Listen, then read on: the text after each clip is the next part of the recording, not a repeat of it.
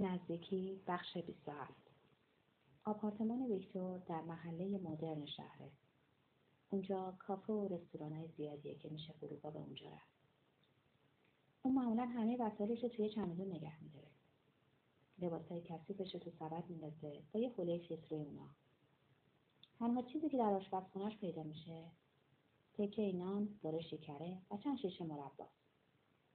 برای اینکه بتونه خودش رو سرپا نگه داره انواع ویتامینا رو با به جوش می‌خوره. ویکتور ذهن آشفته ای داره و این نشانه یک زندگی پرماجراست. ویکتور آرزوی یه زندگی خوب به معنی احساس خوب رو داشت نه چیزای خوب. ولی مهم اینه که آیا شما می‌خواهید با چنین کسی زندگی کنید؟ هفته سه بار پیش روان پزشکش میره و گریه می‌کنه. و پنج سال میگذره ولی درمان نشده. دکتر ازش خواسته که خودش رو تخلیه کنه. دکترها معمولا پیشنهادهایی میدن بدون اینکه مسائل اجتماع رو در نظر بگیرن. کی گفت اگه خودتون رو تخلیه کنین درمان میشین؟ هنرمندا رو نگاه کنین.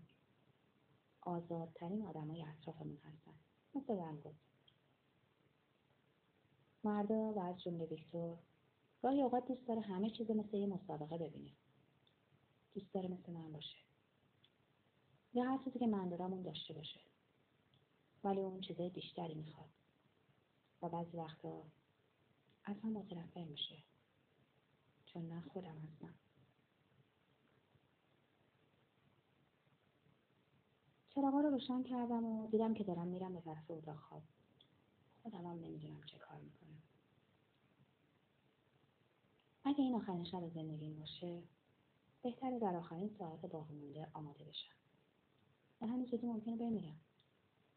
راسته این آخرین شبه نه نه هرگز حقیقت نداره. من فقط داشتم خودم رو سرگرم می‌کردم. شاید بهتر شانسم امتحان کنم. فکر خوبیه. اگه بیدار باشه چی؟ کم باش صحبت می‌کنم. به حال اون بود که من از سردرگمی در بعد بعد میخوابم بعد می‌خوام دوباره مثل هر روز صبح بلند شم و زندگی رو شروع کنم.